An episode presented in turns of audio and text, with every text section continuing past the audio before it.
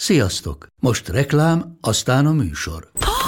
Hú, de szép szőnyeg. Új. Igen, tegnap vettem a Diégóban. Ó, és ez a függöny, de szép. Diégó! És hamarosan lesz új laminált padló a hálóban. Rátszakott a bank. Csak regisztráltam Diégó digitális klubkártyát vásárlás előtt. Csináljunk neked is egyet? Csak egy perc és kész. Regisztrálj te is áruházainkban, vagy a diego.hu oldalon, és azonnal megkapod digitális klubkártyádat, melyel akár 30% kedvezménnyel vásárolhatsz padlóburkolati és lakástextil termékeket. Diego.hu Már meg is kaptam e-mailben. Ez reklám volt, jó volt.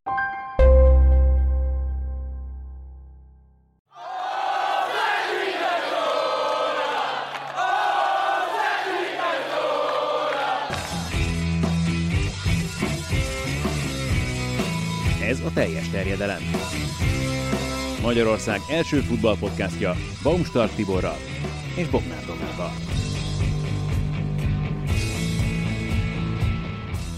És ezúttal egy különleges helyszínen egy különleges vendéget köszöntünk nagy szeretettel. A Lányfalui Gombapresszóban ülünk Kemény Dénessel, a magyar válogatott háromszoros olimpiai bajnok egykori kapitányával, egykori elnökkel, és olvastam egy decemberben készült interjút, amiben azt mondtad, hogy noha már nincsenek ezek a pozíciók, de azért egy napot sem unatkoztál az elmúlt időszakban. Igen, most több feladatkörből állnak össze a munkanapjaim. Egyfelől a TF oktatás az egyre jobban elfoglal, másfelől a FINA edzőbizottság alelnöki posztján is elég sok tennivalom van. Most az utóbbi másfél évben alapvetően online, de azért azokra is fel kell készülni, így úgy amúgy, tehát ott kevesebb most a személyes találkozás, és azért mindemellett sok vállalkozás hív tapasztalatcserére, ilyen úgynevezett tréningekre, hogy nekem ez a szó azért mást jelent, de, de elfogadom, és hát a Vizita Szövetség érdekeit is nemzetközileg mindenképpen képvisel. témánál is vagyunk itt, hogy ha már az edzőképzésről beszéltél. Öm, Mi itt próbáljuk a teljes terjedelemben hétről hétre mindig azt hangsúlyozni, hogy mekkora szerepe van az edzőnek, a menedzsernek, attól függ, hogy melyik kultúráról és melyik bajnokságról beszélünk abban, hogy mennyire eredményes a csapat. Abban egyetértünk, hogy azért az alapkő ez kell, hogy legyen? Tudom, hogy a játékos képzés és sok egyéb összetevője van ennek, de talán, hogyha most priorizáljuk ezeket, akkor a legfontosabb mégis az edző hozzáadott értéke. Hát olyannyira, ha belegondoltok, most nem azért mondom, mert ugye 25 évig, 25 évig edzősködtem, mert meg 30 évig játékos voltam, de magasan a, a teljesítménysportban, tehát az élsportban magasan az edző felelőssége a legnagyobb. Tehát össze lehet hasonlítani a játékos felelősséggel, a csapatsportról beszélünk, mert az eloszlik. Tehát most lehet mondani, ki lehet emelni a hétvégi bajnokok ligája négyes vagy nyolcas döntőről az utolsó mérkőzésre, hogy kik voltak azok, akik jobb teljesítményt nyújtottak, kik voltak azok, akik nem. De azért az eredmény elsősorban mégiscsak az edzői. Sokkal, de sokkal ritkábban cserélődnek azok a sportvezetők, akik az edzőket választják. Pedig amikor ők edzőt cserélnek, akkor kiállítják magukról a halvány bizonyítványt, mert, mert mégiscsak, mégiscsak azt jelenti, hogy nem igazán jól döntöttek, ha cserélniük kell. És ezt egyszer egy olasz elnök, amikor egy szezonon belül talán a Lecce elnöke volt, harmadszor cserélte ki a, az edzőt, és akkor mindenki támadta, azt mondta, engem ne támadjatok, mert én ilyenkor mindig megfürdöm az önkritikában, az önkritika tavában, mert megállapítom, hogy milyen barom voltam előzőleg, mert Olaszországban ennek komoly kultúrája van, nem? Hát igen, de ha megnézed, az elnök mégiscsak marad. Tehát itt, aki a bőrét a vásárra viszi, az 90 százalékban mindig az edző. Nem tudom, egy menőjátékosnak hány rossz szezon szükséges egymást követően, hogy eladják. Ehhez képest az edzőnek három rossz meccs, és a szezon kellős közepén veszíti el az állását.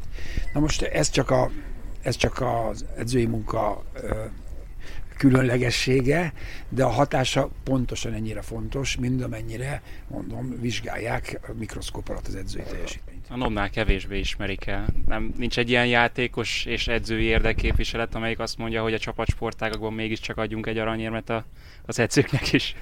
Ez érdekes, de szerintem nem, nem mernek belekezdeni, mert utána mindenkinek lenne ezer érve. Én erre a kérdésre, amikor tőlem ezt kezdik, hogy hogy, hogy mindenki meg van győződve, nekem otthon lógnak az aranyérmek ugyanúgy, mint a játékosoknak. Ha összehasonlítod a labdarúgást, a vízilabdát, mit tudom én, kosárlabdát, az, az olimpiai sportágak közül mondjuk az öttusával, akkor fölmerül a kérdés, hogy öttusánál a szövetségi kapitány, meg az öt sportági edző, akkor összesen hét aranyérmet kellene kiosztani egy egyéni győztesnek, egyet neki, hatott meg az edzőinek.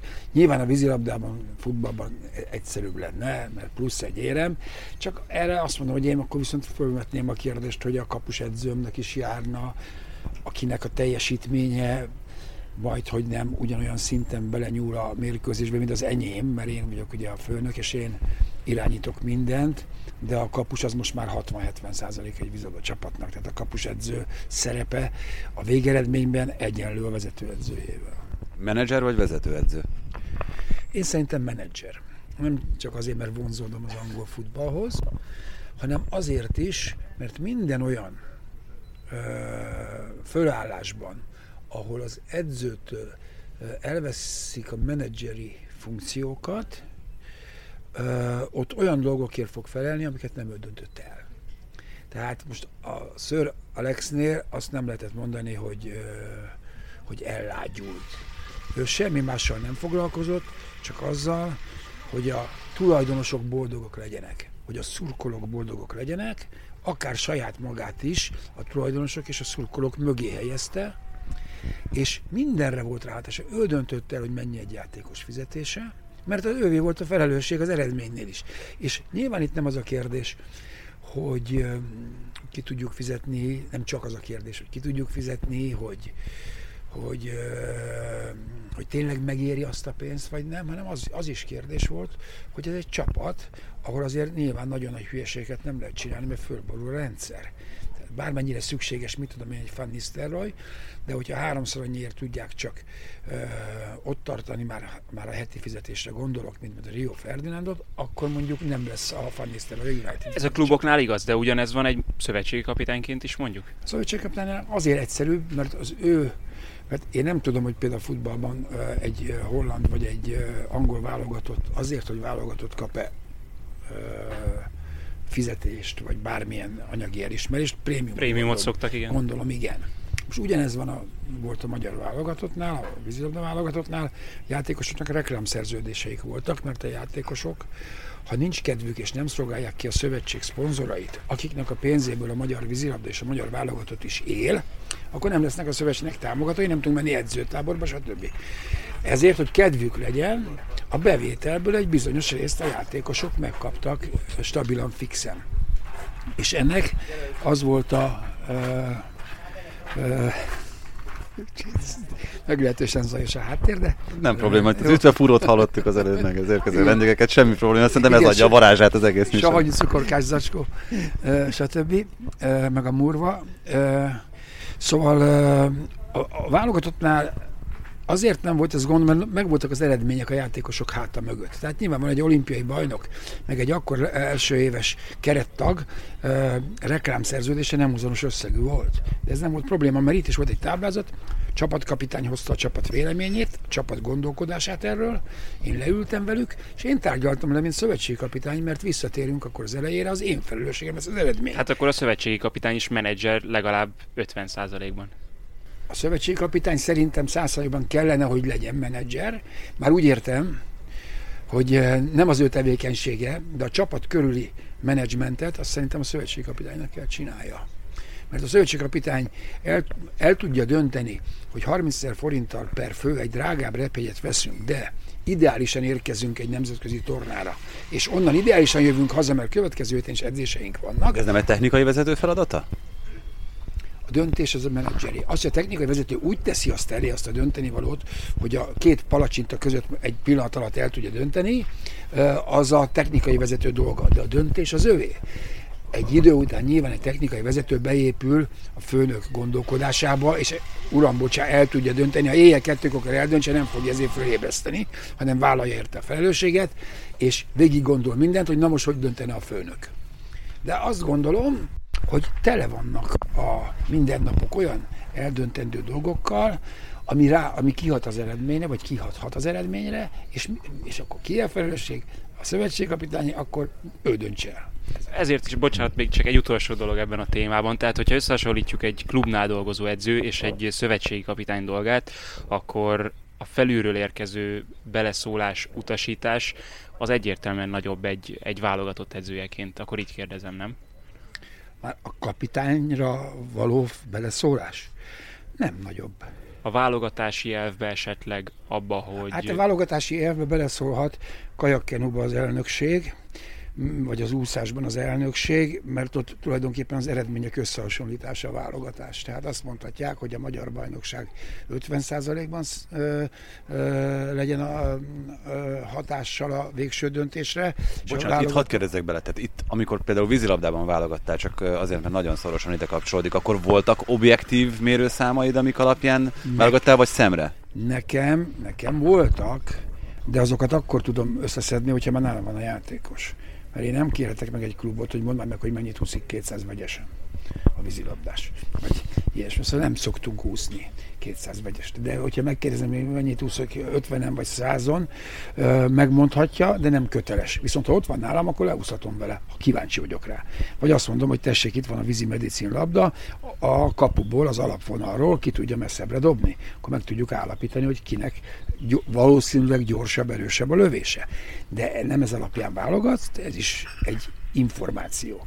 Tehát én hozzám, akár a válogatás szempontjából, akár taktikailag, akár az edzés munkában nem érkeztek inputok, hogy én mit csináljak másképp, vagy ha igen, akkor az az edző kollégáktól, vagy a csapattól, tehát belülről. Hát belülről megbeszélhetjük, hát miért nem vagyok uh, nyilvánvalóan, ezt, ezt egy volt nagyszerű üzenes mondta, hogy nem vagyok én Isten, csak félisten. Uh, én ezt csak idéztem. Tehát uh, én azt gondolom, hogy miért ne, miért ne lehetne egy jó ötlete a cselekapusnak mert valamit kiszúr, és nem akarja magába tartani, elmondja, és vagy félembe veszem, vagy nem. A belülről jövő ötletek, azok biztos, hogy jó szándékúak. Mert mindenki nyerni akar. Egyféle színű érem van. Tehát az ugye még feltalálás alatt van, hogy egy aranyat kap a többi ezüstöt. Ezért ezért én abszolút nyitott voltam ezekre, persze meg kellett győzni, mert ki a felelősség? Egy Na, térjünk át a focira akkor. Azt tudjuk, és szerintem tudja mindenki, hogy annak ellenére, hogy nem ez a sportága, de azért vonzódsz a labdarúgáshoz. Milyen volt ez a szezon? Itt járványjal terhelve, és minden egyéb figyelme, egy szempontot figyelembe véve azért nagyon-nagyon más volt nézők nélkül, nagyon-nagyon más volt ebben a sűrített menetrendben. Élvezhető volt számodra? Hát az például tetszett az angol foci, hogy sokkal több meccset meg tudtam nézni, mert miután nem voltak kötve a szurkolók munkaidejéhez, ennél fogva szét tudták húzni minden rétest, és szinte minden nap volt egész évben meccs. mi is szeretik, hogy tíz különböző időpontban volt minden neked, fordulóban, mind a tíz meccs. Neked, le, neked leányváról többet kellett utazgassál, hogy minden nap be kellett menjél meccsre. De azt gondolom, a szurkolók azonnal vagányul, azonnal alkalmazkodtak a helyzethez, és azt mondták, hogy itt egyetlen nézőnk van, és az nem a lelátom, hanem a tévé előtt, akkor, hogyha őket kiszolgáljuk minden este a, a steak után, kinyitja a sört, és meg tudja nézni az aznapi meccset, akár a saját csapata játszik, akár valaki más. És azt gondolom, hogy úgy, ahogy tudták limitálni az anyagi károkat a szurkolók nélküli egyéb bevételek hiányában, hogy sokkal több nézőt tudtak leültetni a tévé elé.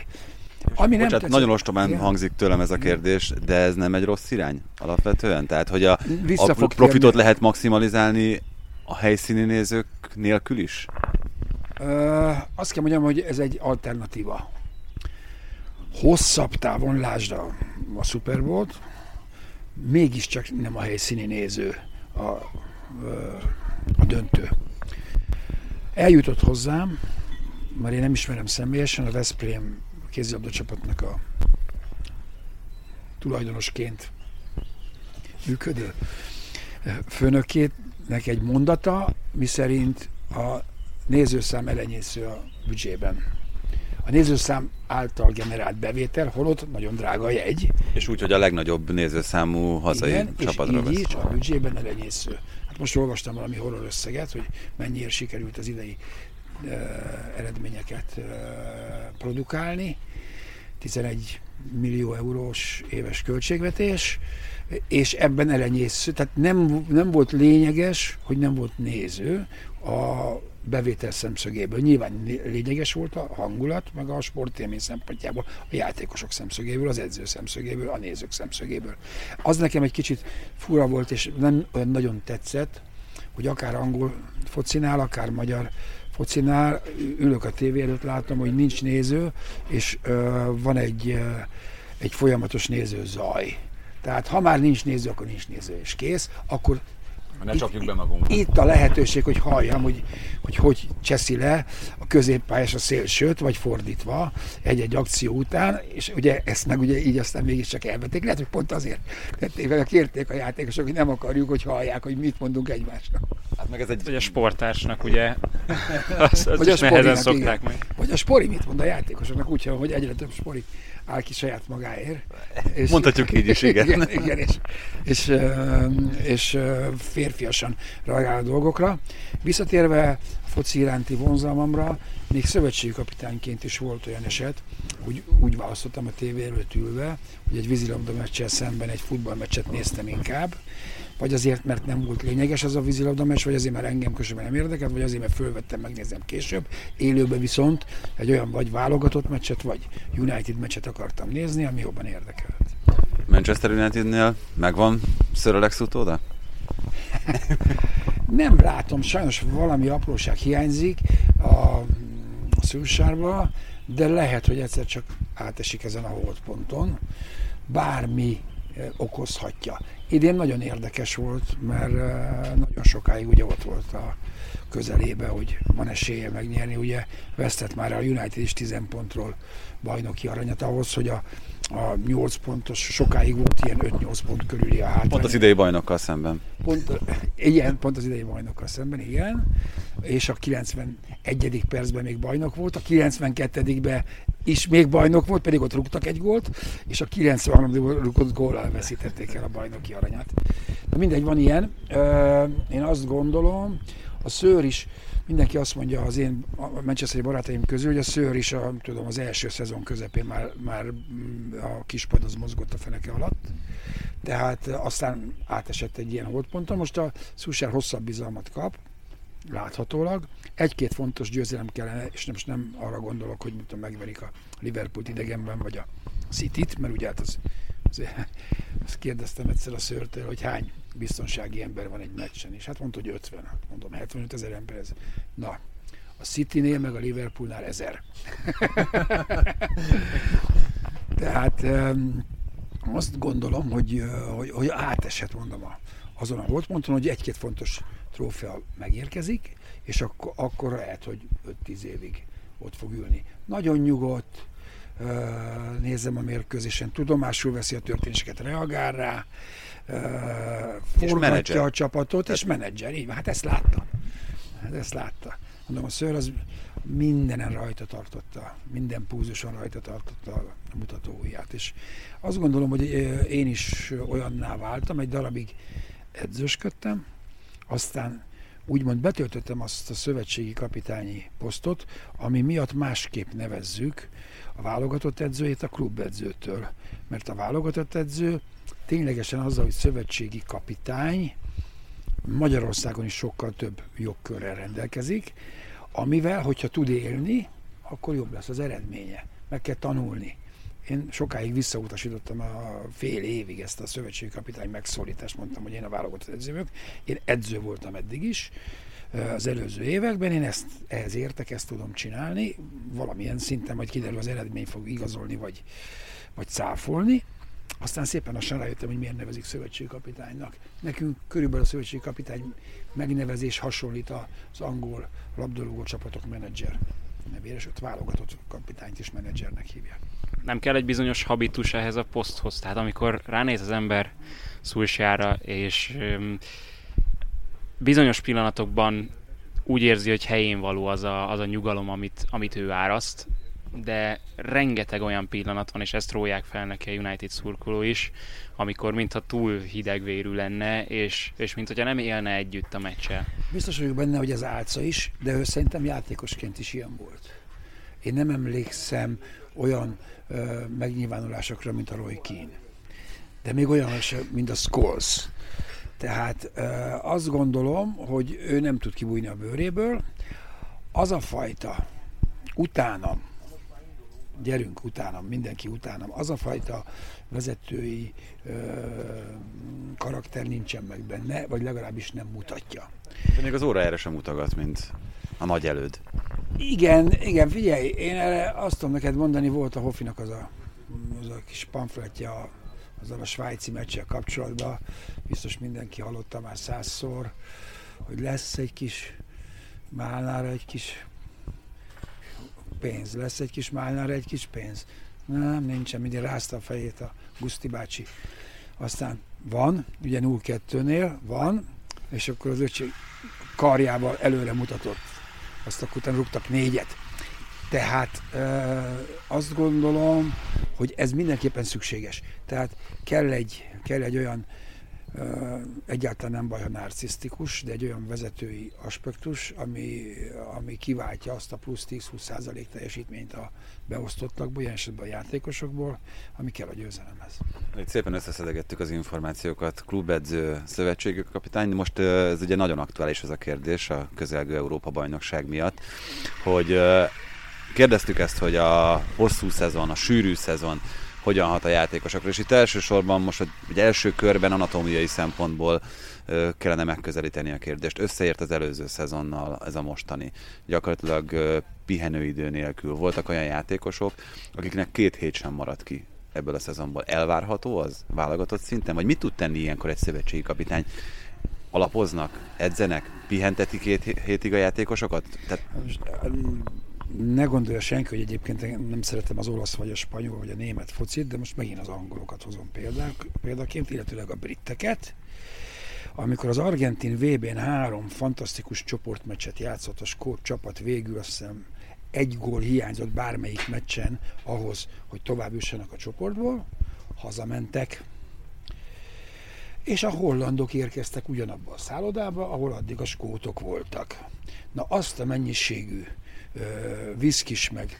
Sörös üvegeket üresen a teraszokon, meg a szobáknak az erkéjén, amit a hollandok megérkezésekor honok végignézték, hogy a takarító személyzet elvisz, kiderült, hogy ez egyébként fantasztikusan játszó skót csapat, mindenkiben benne volt az a 60-70 meccs a szezonból, az edző, az gyakorlatilag csak a meccseket játszatta le velük, hagyta őket, hogy kapcsolódjanak ki, érezzék jól magukat, kimentek a pályára, és a skót zászlóért, a skót nemzetért mindent megtettek, rohadt jól játszottak, mindezt úgy, hogy söröztek és viszkiztek két meccs között. Nyilván aznap már nem.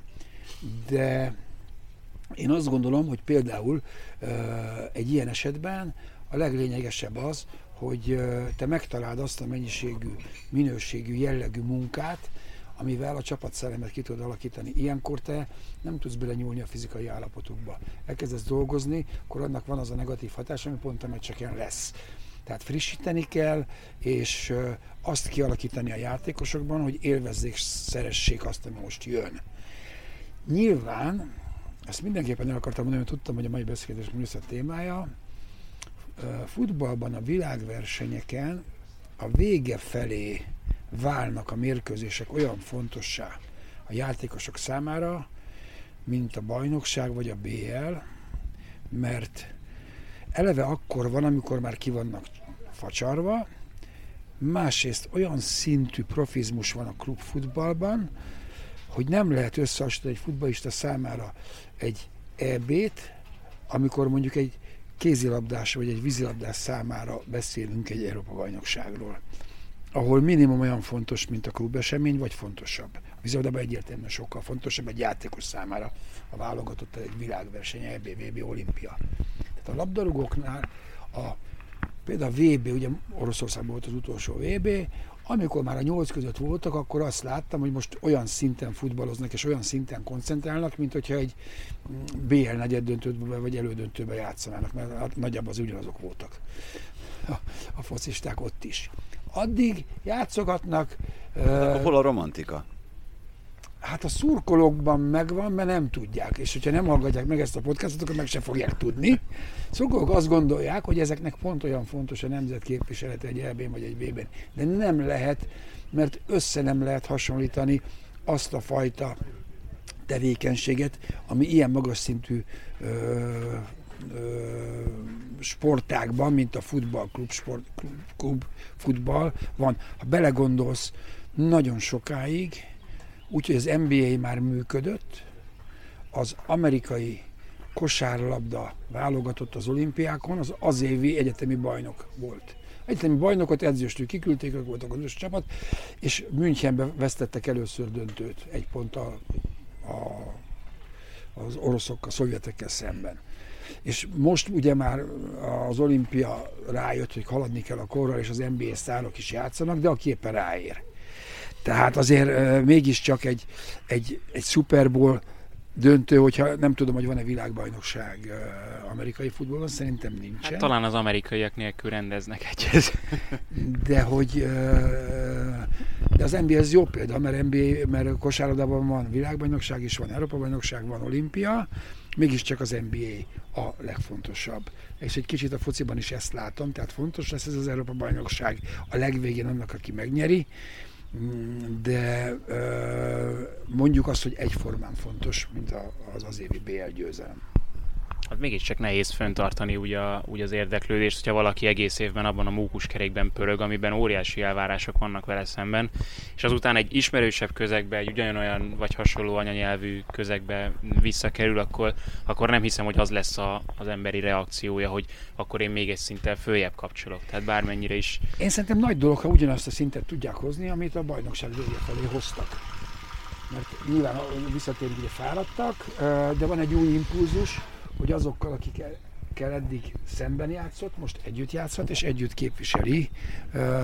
a nemzetet.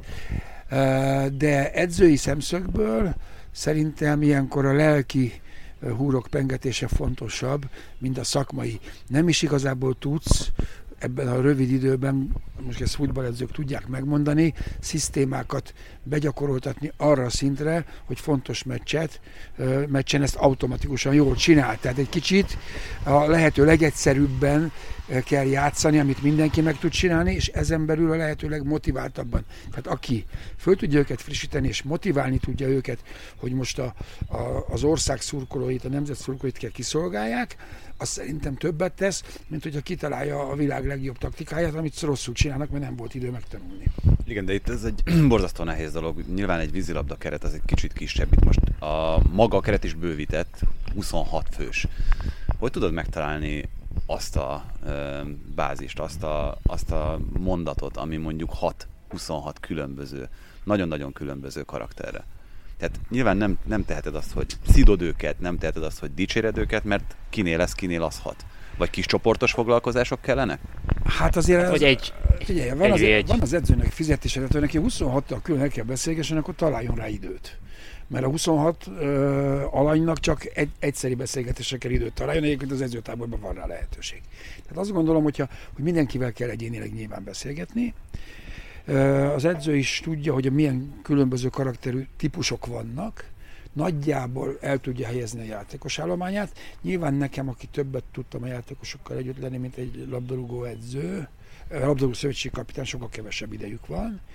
Én, én ezt úgy oldottam meg, hogy érkezett egy új játékos, mondjuk a Magyar, Madaras Norbi, és én azt láttam, szia Kata, azt láttam, hogy hogy én szerintem ő olyan típusú játékos, mint mondjuk a Székely Bulcsú, már lelki típusra. Csúcsú ugye már akkor nagyon régóta válogatott ott, amikor a Norvégia került. Aztán egy-két év múlva vagy benne hagyom ebbe a fiókba, vagy áthelyezem, hogyha kiderült, hogy mégsem olyan. És azért, hogy nagyjából ezekhez a játékosokhoz nekem azért úgy megvoltak különböző típusokhoz a kulcsok. Persze attól még az egyén lehet, hogy még valamiben eltér, de hát ezzel alkalmazkodni kell, mondom. Edzőnek ez is a dolga. Aztán van a csapatszintű kommunikáció. 26 játékos, most belegondoltam, amit mondtatok. Tehát nem tudom hány csere lesz itt az ebben, talán 5 itt is, öt. meg, megmaradt öt az 5. Tehát mondjuk optimális esetben uh, 16 játékos játszik egy meccsen, és 10 nem. Na most, hogyha már a második meccsen se játszott valaki, és három meccs van a csoportban, akkor elgondolkoztató, hogy ezeket a fiúkat, az egy dolog, hogy hogy tudod magas szinten tartani a koncentráltságát, mert már ő rég elmetett volna nyaralni, de behívták a 26-os keretbe, nem mondhatja azt, hogy nem megy. És nem biztos az sem, hogy majd a harmadik meccsen játszik, meg ez nem egy, mit tudom én, egy cserkész klub, hogy most itt, itt mindenki egyér, és akkor most gyakorlatilag mind a 26-ot gondosan uh, szétoztam, hogy játszom valamikor, hanem a lehető legjobb eredményt kell elérni. Tehát könnyen lehet, lehet, hogy lesz olyan csapat, aki 16-tal játsza végig a három csoportmeccsét és 10 egyáltalán nem játszik. Tehát, hogy a magyar csapatban lesz 5-6 olyan játékos, aki várhatóan valószínűleg nem kap majd feladatot. Na most ez viszont nem az a probléma, hogy ő mennyire lesz motivált az utolsó meccsen, amikor megtudja, hogy még a padra sem ül, hanem hogy az ő reakciói a játszó játékosokkal kapcsolatosan mennyi kárt és mennyi ö, ö, hasznot tudnak hozni. És erre szerintem ennek ez a legnagyobb veszély. Én nem akarok a, senkinek a munkájába beledugni az orromat, de ez vízilabdában lett volna így, hogy mit tudom én, 18 játékossal lehet menni egy olimpiára, de 13 játszik, én lehet, hogy 14-jel mentem volna, és a többit otthon hagyom, repjegyel, nyitott repjegyel, hogy bármikor a szükséges fölülés jön. De nem tartom ott az elégedetlent, összekeveredve, reggelinél, ebédnél, vacsoránál, filmnézésnél, stb. az elégedettel, mert szerintem az életveszély. Hát már Rosszinál sem véletlenül van, hogy volt honvéd játékosok, akiről talán nem gondoltuk volna, hogy, hogy bekerülhetnek most már alapemberek, tehát Filip Hollander, gazdag Dániel is könnyen lehet, hogy kezdő lesz az EB-n, olyan játékosok, akiket ismer, és hát mennyi olyan sztorit hallottunk, hogy egy edzőről miután kitették egy csapatból, azután derült ki, hogy fél év, egy év, két szezon, amíg ott volt, nem beszélt személyesen egy játékossal. Tehát ez számomra megdöbbentő, hogy, hogy, ilyen, hogy ilyen előfordulhat. Ezt inkább a nyugati profi világban tudom elképzelni, nálunk azért, azért ez egy zártabb világ. Ott azt mondja az edző, hogyha valaki esetleg úgy gondolja, hogy nincsen dolga, nincsen dolga, hogy beszélgessen vele, ott a szerződés, az nincs benne, hogy beszélgetnünk kell, az benne van, hogy az edzésen időben kell érkezzen, maximumot kell nyújtsa, meccsen is, pont és kész.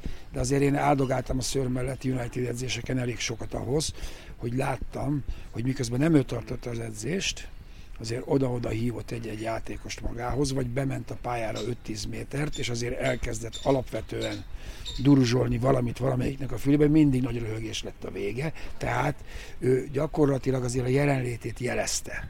Ugyanabban a helyiségben reggeliztünk, ebédeltünk, mint a játékosok, ilyen önkiszolgáló menzaszerűség, mert ugye reggeliznek, aztán utána pihennek, és úgy kezdődik az edzés, ebéd után meg mennek haza, után nincs, tehát egy edzés van egy nap, füvön 50 perc, maximum egy óra, előtte van valamennyi fitness, és kész csütörtökön vízilabda, van egy medence a, a Carringtonban, ahol leír a lábuk, mert ugye azért a labdarúgóknak egy jelentős része nem tud úszni, leír a lábuk, és akkor egy kézzel, két kézzel fogva a labdát, ilyen nagy alakú, ilyen kézilabda méretű kapura, hatalmas rögések közepette, 40 percet rohangálnak, és ez egyszerre fárasztó, meg egyszerre frissítő, a lábuknak. És a szerdán meccs volt. Azért volt ez csütörtökön, ha nem volt szerdán, akkor meg azért, mert szombaton lesz.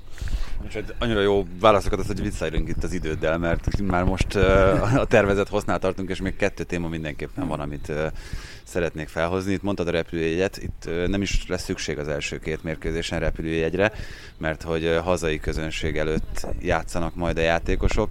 Hát azt hiszem, hogy keresve sem találhattunk volna olyan embert, aki ennél, vagy nálad jobban tudja, hogy mit jelent ez a nyomás vagy könnyebbség? Hát kevesebbet kell utazni a meccsre, mert ugye te elkiből kell kimenni a, az arénába. Azt gondolom, hogy, hogy, hogy hermetikusan el lesznek zárva, vagy ha nem, mert mondjuk a meccs estén hazaengedi őket, vagy kiengedi őket a szövetségi kapitány, akkor másnap akkor jelentkeznek, gondolom, és akkor délután csak egy frissítő edzés lesz azoknak, akik játszottak, egy jobb, erősebb terhelés azoknak, akik nem játszottak stb. stb. Én is, amikor volt olyan esemény, hogy többet lehetett nevezni, egy darabig az EB-re 15-öt lehetett nevezni, és a meccsen csak 13 játszott.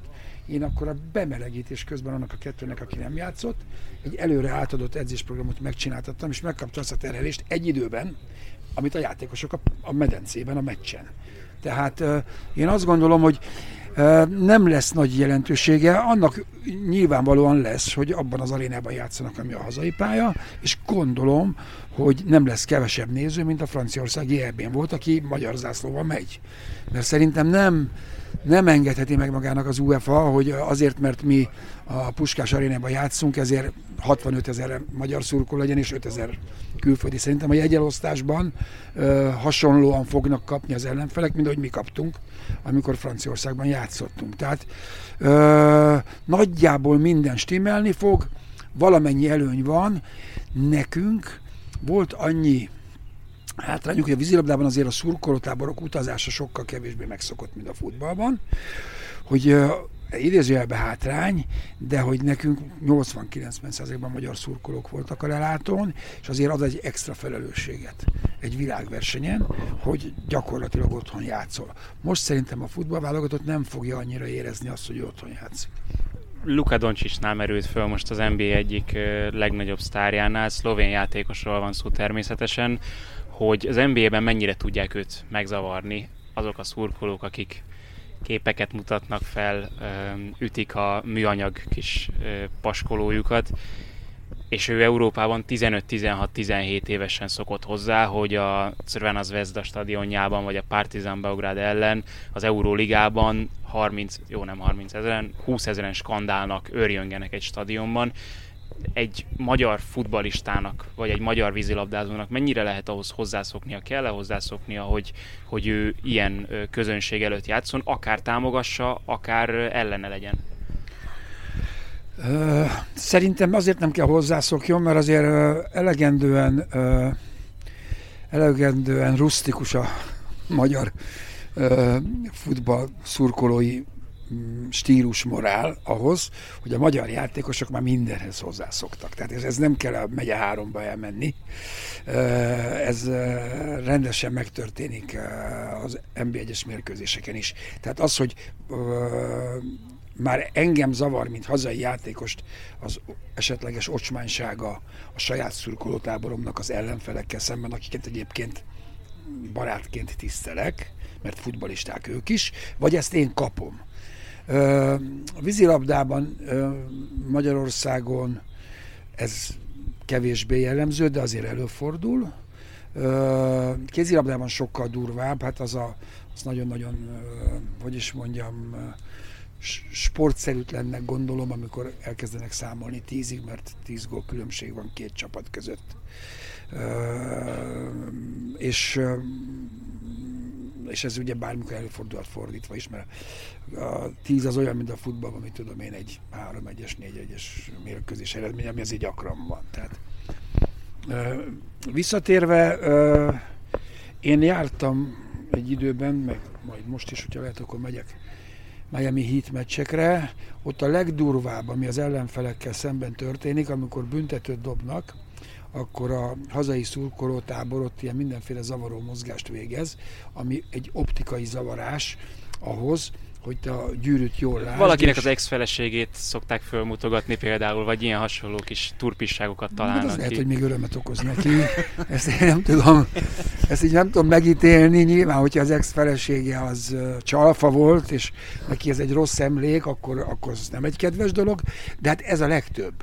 Tehát ott, ott azért én az európai stílushoz képest sokkal kultúráltabb szurkolást láttam mindig. Tehát ott alapvetően ugye hamburgerezni, meg hoddogozni, meg sörözni mennek a szurkolók, és azért a 22 ezeres American Airlines Arena az mindig tele van, amikor a hit otthon játszik, és mindenki jól érzi magát, meccserőt oda lehet állni a, a LeBronnak a papírmosé figurája mellé, hogy megállapíts, hogy milyen magas vagy hozzá képest, stb.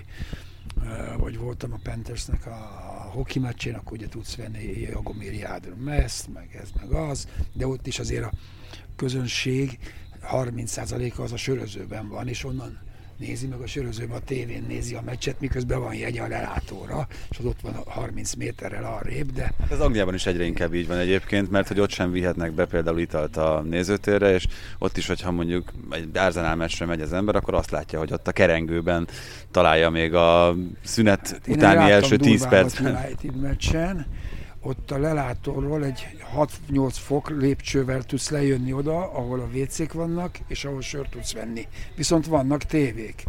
És ott nézik, a, a jegyen rendelkező szurkoló ott nézi a meccset a tévén, söröz, és amikor a, ígéretes a helyzet, akkor arra az időre azon a hat lépcsőfokon felszaladnak, kidugják a fejüket, nézik, hogy gól lett vagy nem, vagy nem, mennek vissza és söröznek tovább, és gyakorlatilag eltölti kétszer 45 percet. A sörözőbe tévén nézi, hallgatja a hangulatot, és jó, hát nyilván ez nem a Stratford Enden van, de, de, de, de mondom, láttam ilyet. Szórakoztató. Visszatérve, nem, nem hiszem, hogy ezeket a labdarúgókat ilyesmik meg fogják lepni. Ráadásul ugye ez nemzetközi torna lesz, ahol azért bi- bizonyos rigmusokat a fu- futballisták, nem is fognak érteni. Ö, Anglia az félúton van az amerikai stílus és sportszerűség, és a közép-kelet-európai, majdnem kelet-európait mondtam, ami azért sokkal ocsmányabb. Ott ö, az, az, ami megmarad bennem, az az, hogy sokkal inkább ez a, ez a picit olyan poénos, humoros frostizás. Ugye volt a United stadionban fixen egy számláló. És minden évben, ugye, mind az ilyen klasszikus digitális számláló, az első szám az fix volt, a második az félúton volt, hogy befordul. Ez a Citynek az éveket számolta, hogy mikor nyertek utoljára a trofit, és uh, trófeát, és 33-ra még emlékszem. És az stabilan ott volt, akár kijött az ellenfél, de az, hogy a City fekete, nyilván fekete alapon fehér számok, ez szerintem kedves. Vagy a moszkvai döntőt követően jött a Chelsea játszani, és ugye Moszkvában 11-esekkel a United nyert. És ahogy illik, amikor mutatják be az ellenfelet, ha valamire tartod az ellenfelet, minden játékost kifütyülöd. És ahogy mutatják be a City játékosokat, a Chelsea játékosokat, a Stratford Enden fütyültek végig, fütyültek végig, és akkor John Terry. jön, jön John Terry, és hatalmas éjjelzés. És utána fütyültek tovább. De most ennél jobban oltani nem lehet, de mégsem ocsmány volt. Na, ez, szellemes volt. Én szerintem még, még Chelsea szurkó is nevet. Igen, lehet, hogy még Terry is egy kicsit Hát megmosolyogta a dolgot. figyelmet kapott, ez biztos. Igen. Mondjuk ő egyéb dolgok miatt is kapott többször figyelmet. Bocsánat, nem, csak itt lehet, hogy egy picit eltér a témától, de hogyha szervezett szurkolás lenne mondjuk egy vízilabda meccsen, ahogyan egyébként már egész sok meccsen van, jó hatással van az egy játékosra, hogyha tudja, hogy biztosan végigbiztatni fogják, hogy egyébként a foci meccsen van szervezett szurkolás, vagy ahogyan egyébként Amerikában van, ez az adhok módon csak reagál a közönség arra, ami történik. Hát Amerikában a szurkolók azok olyan, mint a színházba ülnének, és De megtapsolják a Angliában is egyre inkább ilyen. Hát igen, igen. Az Unitednál sokszor panaszkodtak a játékosok, hogy kisebb csapatoknál jobb szurkolás van, mint az Old Traffordon. Egyedül a Stratford End azért az, azért az, az hozza magát. Énekelnek, stb. Én, hogyha a szörtől nem kapok jegyet, vagy nem kérek szándékosan, mindig oda veszek. Mert akkor viszont én is énekelhetek. Nyilván családtagokkal, fiaim szeretik, és akkor nagyon jól érezzük magunkat. Visszatérve, azt gondolom, hogy egy, azért van már, mert ahogy van például Szolnokon az olaj, az a szurkolótábor, aki az olajmeccsekre jár, az fontos pólómeccsekre kimegy. Ahogy az FTC-nél ugye van a futballnak, kézilabdának szurkolótábora, ők is a fontos vízilabda meccsekre kimennek. Most ugye ott voltam a két bronzmeccsen, a BVSC uh, Fradi bronzmeccseken, érthető okoknál fogva, meghívott a gyerek, és mind a kétszer ott volt egy 20-25 fradi szurkoló, akik, hogyha kórusba kiabálnak, akkor Komjádit is megtölti a hangjuk. És szerintem segítség a játékosoknak. Én emlékszem fradi játékosként, hogy ha csak 15 futballszurkoló kijött a meccsünkre, észrevettük, hogy ott vannak, és, és erőt adott, és örültünk nekik, hogy ott vannak, és a meccsen meg is köszöntük, hogy eljöttek. Dénes, nagyon szépen köszönjük, hogy hát nem is az, hogy elfogadtad a meghívásunkat, hanem hogy eljöhettünk. Jó, annyit szeretném, neki, hogy linket küldjétek el, hogy vissza tudja hallgatni, hogy mi mindent vágtatok ki. Mindenképpen. Nagyon Jó. szépen köszönjük, okay, és köszönöm, hát örülünk, hogy részt vettél a teljes teredben egyébként. Ez volt a teljes terjedelem. Magyarország első futballpodcastja Baumstark Tiborral és Bognár